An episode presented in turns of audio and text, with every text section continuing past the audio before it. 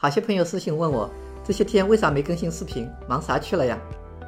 那首先呢，要和大家说声抱歉，接下来几天呢，我会加快更新，补上前面的功课。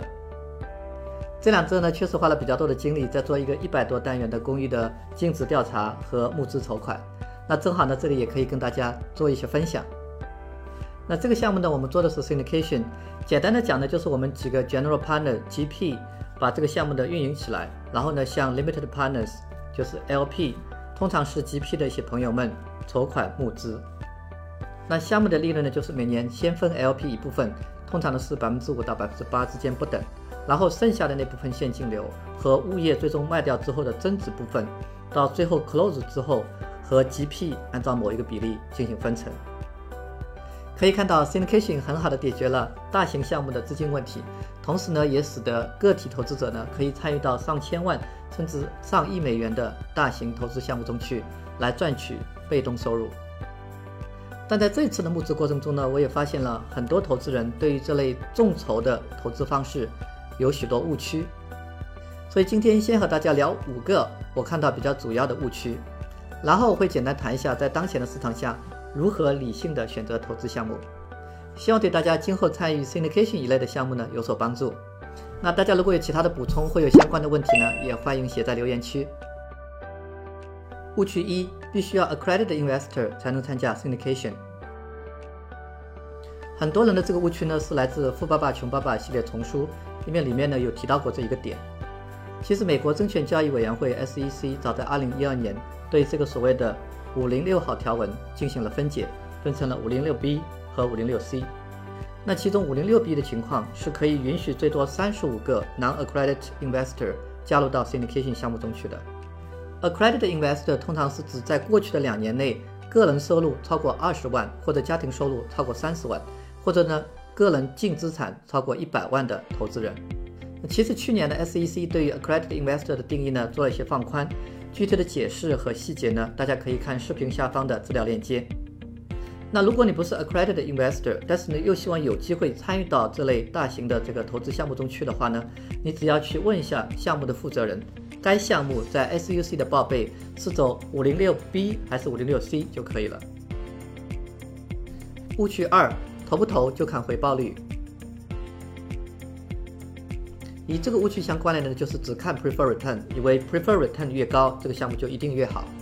我们固然是希望一个投资项目它的回报率是越高越好，但作为投资人一定要去考察 GP 所给的这个回报率呢，是不是切合实际。在计算的过程中，对收入的预估、对支出的预估、对于贷款的这个假设，以及对于翻修时长的这个预估，到最后这个卖价的这个预估。等等等等，有很多情况下需要假设和预估，所以呢，我们需要去分析这些假设和预估是不是符合实情。那如果各方面都是过于乐观，各种假设呢都是以最优化的方式去做，那么即便我们最终看到的回报率比较高，最终落实起来可能落差也会比较大。所以其实就算项目不是自己运营，也需要知道这些回报率之类的数据呢是怎么样算出来的。因为不夸张的讲，同样一个项目。在一个比较保守的 GP 预估出来是百分之十的回报率，可能到了一个比较激进的这个 GP 手里，它可以算出来是百分之二十的回报率。误区三，投不投就看 GP 熟不熟。Syndication 的基础呢，很大程度上确实是基于信任，但有些朋友直接拍拍我的肩膀说：“建华，我相信你，我投。”我虽然是比较感动了，但是呢，啊，我也会觉得压力比较大，所以这个时候我常常会说，你先看一看这个项目再说。那考察项目和考察 GP 对于投资一个 syndication 的项目来讲，我认为是缺一不可的。光看看回报率那个数字，或者只是因为你认识其中一个 GP 就决定投，我认为是对自己投资一个不太负责任的决定。尤其是投第一个项目，更要有自己的考察和判断。那么以后再投类似的 syndication 项目，或者跟着同样的 GP 再做其他的项目，那么你会有更好的判断，知道怎么样去取舍。误区四，syndication 不如自己做项目。那这个还真不一定哈，尤其是如果你自己的房产投资经验不够丰富的话。那么一般的 syndication 呢，是可以达到平均年回报率在百分之十以上。那对于很多的投资人来讲，还不一定自己做项目可以达到这样高的回报率，因为相对而言，syndication 项目通常是比较有经验的 GP 在运营，而且请的呢也是比较有经验的房产管理公司在做日常维护和管理。那么这种系统化的运作所产生的高效益，很可能会产生比较高的收益。那其次呢，自己做项目毕竟是要牵手很大的时间和精力的。我认为呢，我们花在项目上的时间和精力必须是和收益成正比的。那我的意思是说，你在项目上花的时间和精力如果不一样的话呢，这两个项目就不能同等而语。比如，我们不能简单的把旧房翻新和一个出租房投资作为一个横向对比。也不能把长租和短租简单的做横向对比。那同样的，自己去做项目，也不能单单从回报率的角度跟 syndication 这样的被动投资做横向对比。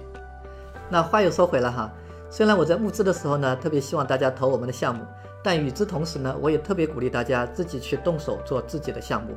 因为只有自己动手去做了，你才能更好的了解房产投资到底是怎么回事，适不适合自己。那么以后遇到类似的 syndication 项目，或者其他的这个众筹项目，你能更好的判断这个项目合不合理，适不适合自己，要不要投？误区五，非热门城市不投。和这一点相类似的呢，就是房子不够新或者不够漂亮就不投。一个房产项目好不好啊，其实是要综合考虑的。地理位置呢固然是非常的重要，但是它也其实只有一个方面。那不是说在热门城市，比如说现在的 Austin，它就一定是好 deal，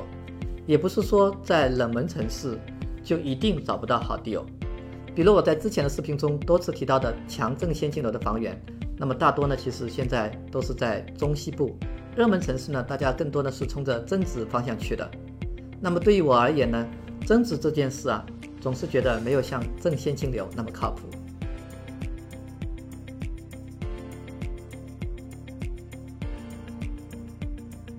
在目前这个火爆的房市里面，选择你要投资的房产项目，无论是不是 syndication 项目，我认为基本的一条指导原则都是一样的，就是要有一定的抗风险能力。